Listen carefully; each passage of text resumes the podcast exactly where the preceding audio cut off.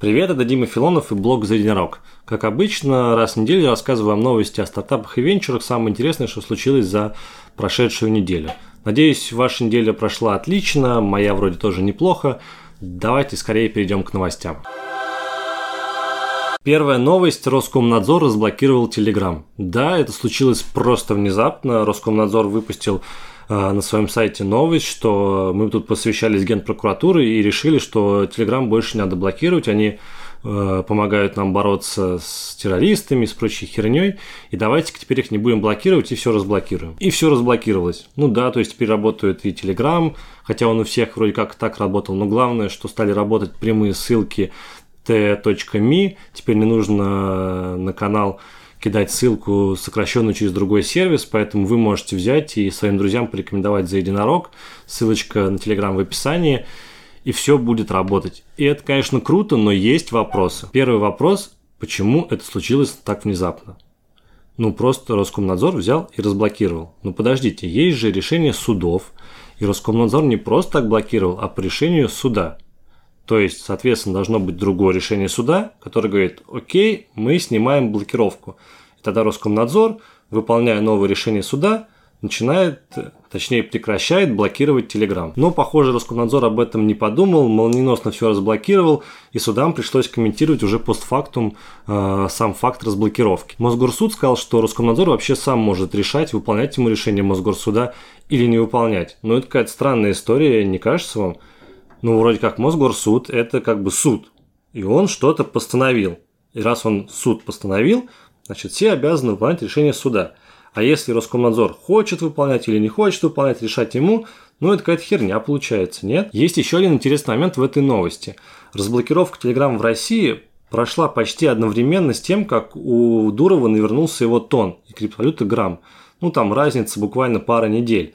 Напомню, что сначала два депутата э, Госдумы сделали обращение или даже законопроект, по которому сказали, типа, слушай, давайте не будем э, блокировать Телеграм, он вроде как у всех так и работает, мы так и не смогли его заблокировать, поэтому это все чушь, и давайте-ка отменим все решения. И вот это все завертелось, закрутилось, и вот в итоге Роскомнадзор разблокировал. Что интересно, факт закрытия тона и факт э, разблокировки, они прям очень-очень близко по времени, и это, конечно, наводит на конспирологические всякие версии. И одну из таких конспирологических версий высказал Евгений Чичваркин, который сейчас тусит в Лондоне, раньше занимался Евросетью, если вы помните. Чичваркин считает, что Дуров договорился с кем-то из российских олигархов о том, чтобы продать часть Телеграма. Ну, как мы помним, у Дурова э, остались долги перед инвесторами после закрытия ТОН. Он там привлек 1,7 миллиарда долларов, 500 потратили непонятно на что, и теперь он должен там в районе 1,2, 1,3 миллиардов долларов вернуть. И, наверное, одним из способов возвращения может быть продажа доли в Telegram, и полученные инвестиции можно направить на э, возврат инвесторам, хотя бы частично, как-то погасить этот долг. И вот Чваркин считает, что Дуров договорился с кем-то из российских олигархов о продаже доли. Ну, Чичваркин не единственный так считает, похожую версию я слышал от других людей. Конечно, пока все это на уровне слухов и никак не подтверждено, но давайте вспомним, что в ТОН было достаточно много российских инвесторов. Я думаю, что полный список российских инвесторов мы не узнаем. И, конечно, инвесторам не понравилось, что с Тоном ничего не получилось. И версия такая, что кто-то из российских инвесторов взял э, Дурову за яйца и сказал, слушай, срочно возвращай бабло не знаешь, откуда взять деньги, продавай мне, например, долю в Телеграме или как-то еще ищи. И вот Дурову пришлось продать.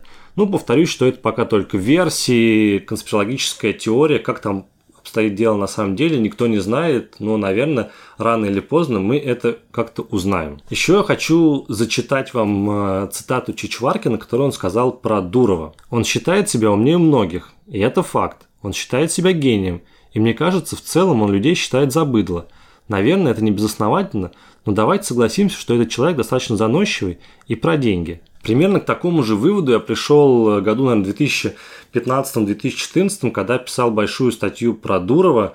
Дуров, он про деньги. Да, внешний образ – это такой бизнесмен, который продает все свое имущество, чтобы проще путешествовать по миру, заниматься бизнесом, нести добро, э, там, заботиться о безопасности граждан, чтобы ФСБшники и ЦРУшники не получили доступ к их там переписке. Но на самом деле Дуров про деньги. И это только внешний образ такой э, воин против несправедливости, против государств, против правительств. На самом деле, конечно же, это не так. Дуров отличный пиарщик и умеет э, выстроить свой э, образ в СМИ, образ внешний, публичный. Но какой он на самом деле, я думаю, немногие знают. И вряд ли мы узнаем, какой он есть на самом деле. На этой неделе в России появился русский Илон Маск. Ну, на самом деле, пока еще не появился, но сейчас я вам расскажу, почему.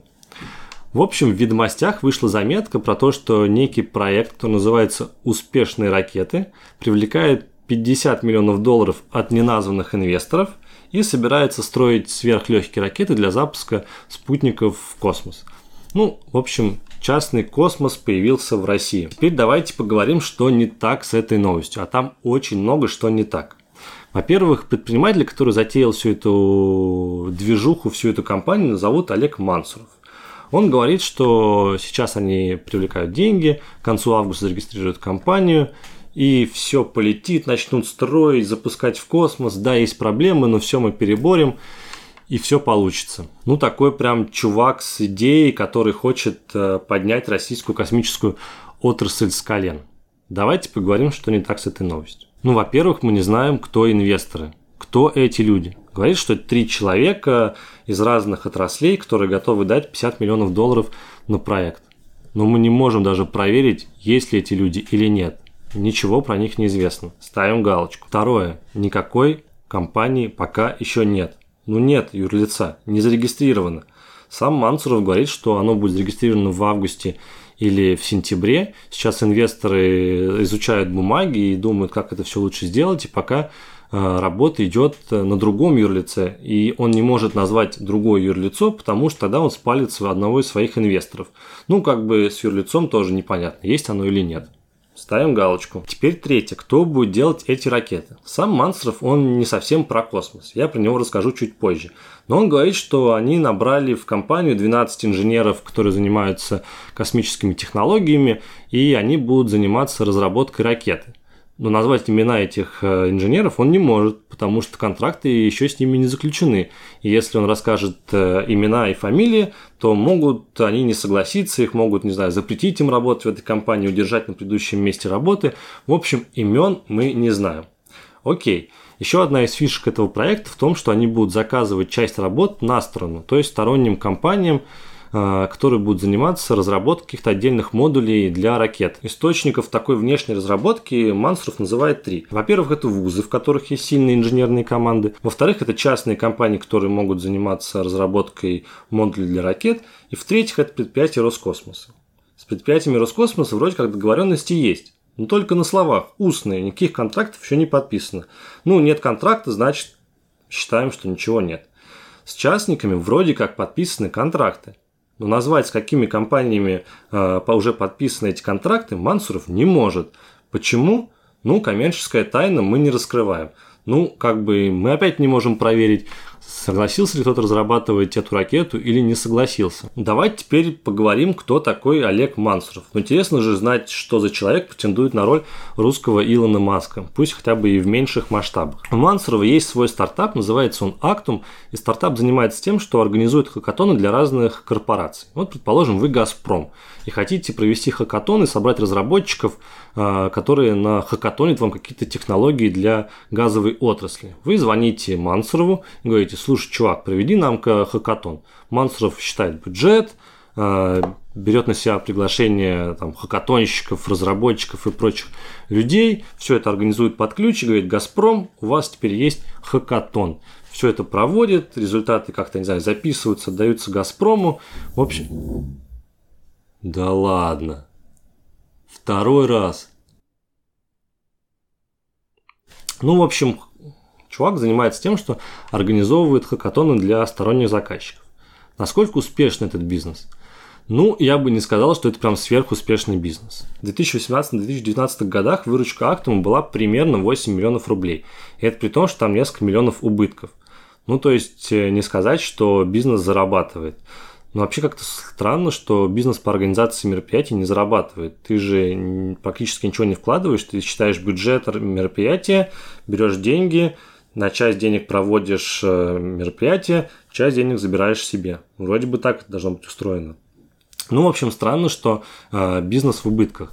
На самом деле, Актум в свое время привлекал инвестиции. Было заявлено, что он э, берет 200 миллионов рублей от странной конторы, лаборатории, чего-то там с технологиями связанными, и вроде как они должны были вложить 200 миллионов рублей за миноритарную долю. Ну, инвестиции эти, конечно, случились, только чувак, который основатель этой лаборатории, получил не миноритарный пакет, а 75% фактами. 75. Ну, то есть стал как бы владельцем и главным акционером этой фигни. Он там потусил год и потом исчез. Я спросил у Мансурова, как так произошло. Мансуров ответил, что ну, вообще денег было меньше, чем 200 миллионов, там не в полном объеме была инвестиция. И спустя год э, сам Мансуров и его там, сотрудники, сооснователи, не знаю, как правильно назвать, выкупили долю у инвестора.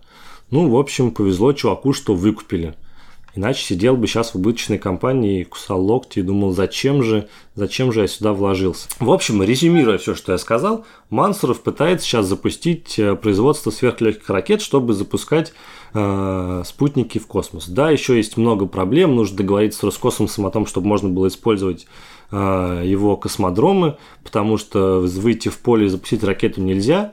Но я так понимаю, что законодательство запрещает использовать государственные Э, космодромы частным компаниям. В общем, куча проблем, куча неизвестностей.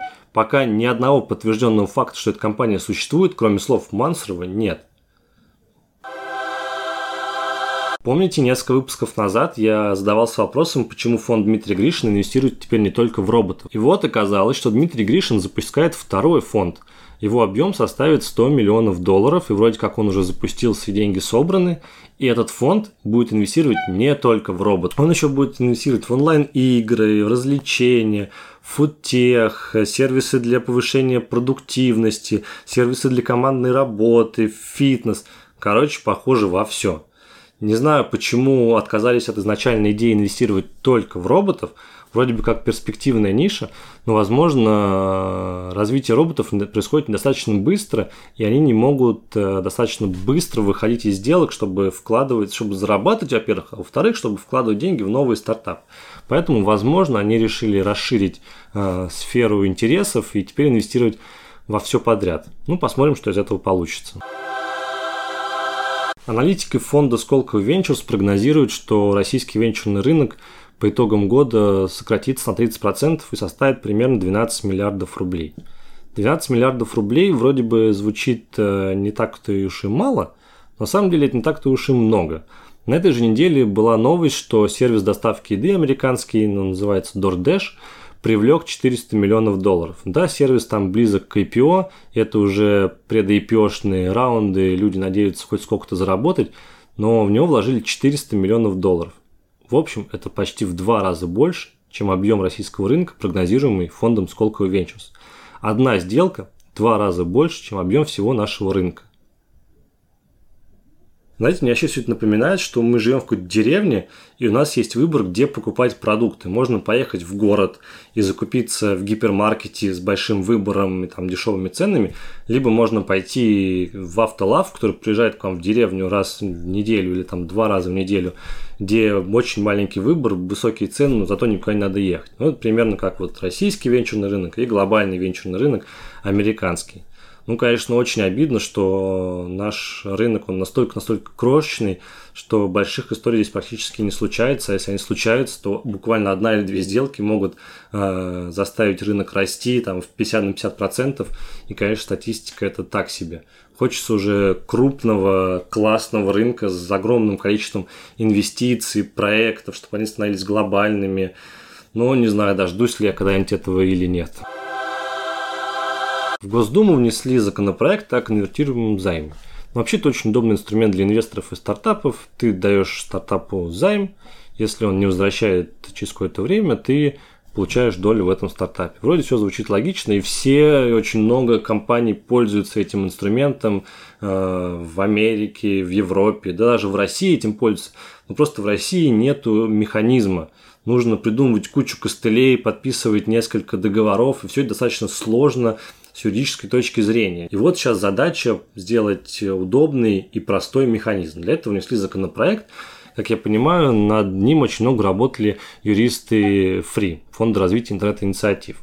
Посмотрим, что получится. Просто такой же законопроект был несколько лет назад, и тогда почему-то он не прошел. Его завернули и, в общем, отправили на доработку. Сейчас попытка номер два. Все очень ждут, что появится простой механизм. Ну, осталось пройти три чтения в Госдуме, доказать, что этот законопроект нужен и, наконец-то, принять его. В общем, даешь больше простых и удобных механизмов для стартапов и инвесторов. Так, глядишь, рынок подрастет, и он будет хотя бы равен одной сделке в DoorDash.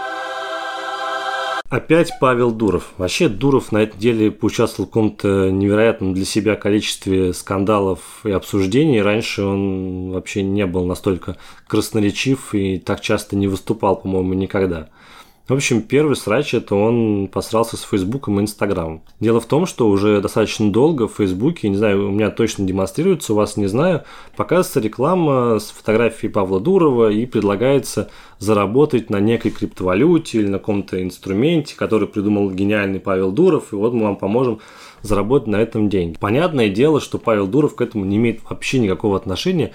Люди просто берут его фотку, берут его имя, скрещивают все это и постят в рекламу и, наверное, кто-то ведется и, вероятно, теряет часть денег. В общем, эта вся штука существует уже как минимум год, я уже точно год наблюдаю это у себя в Facebook. И вот сейчас Павел Дуров опомнился и попросил Facebook и Instagram, ну как попросил, потребовал, я даже сказал, блочить такую рекламу и не одобрять ее. Вообще Дуров говорит, что у Facebook и Инстаграма есть ресурсы на политическую цензуру, поэтому найдутся ресурсы на то, чтобы отслеживать рекламные объявления и не продвигать заведомо мошеннические. Непонятно, почему Дуров опомнился сейчас, эта штука реально существует год. Возможно, у Дурова какие-то личные счеты с Цукербергом. Напомню, что по одной из версий именно Цукерберг стал причиной неудачи Тон – Цукербергу не понравилось, что не полетел его проект Libra, и он пожаловался сенаторам, Конгрессу, что вот смотрите, русский Дуров мутит у вас тут под носом свою криптовалюту, а вы мне разрешаете делать мою Либру.